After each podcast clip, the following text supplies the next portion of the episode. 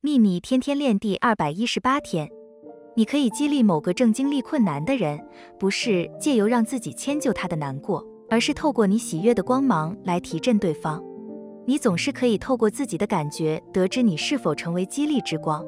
如果你可以维持美好的感觉，你的喜悦之光就会闪耀且明亮。当你开始觉得沉重或感觉很糟时，你就知道问题的负面性正在影响你。而你一定要先离开，并让自己重新感觉美好，除非你内在的喜悦正向外发散，否则你是没有东西可以给任何人的。愿喜悦与你同在，朗达·拜恩。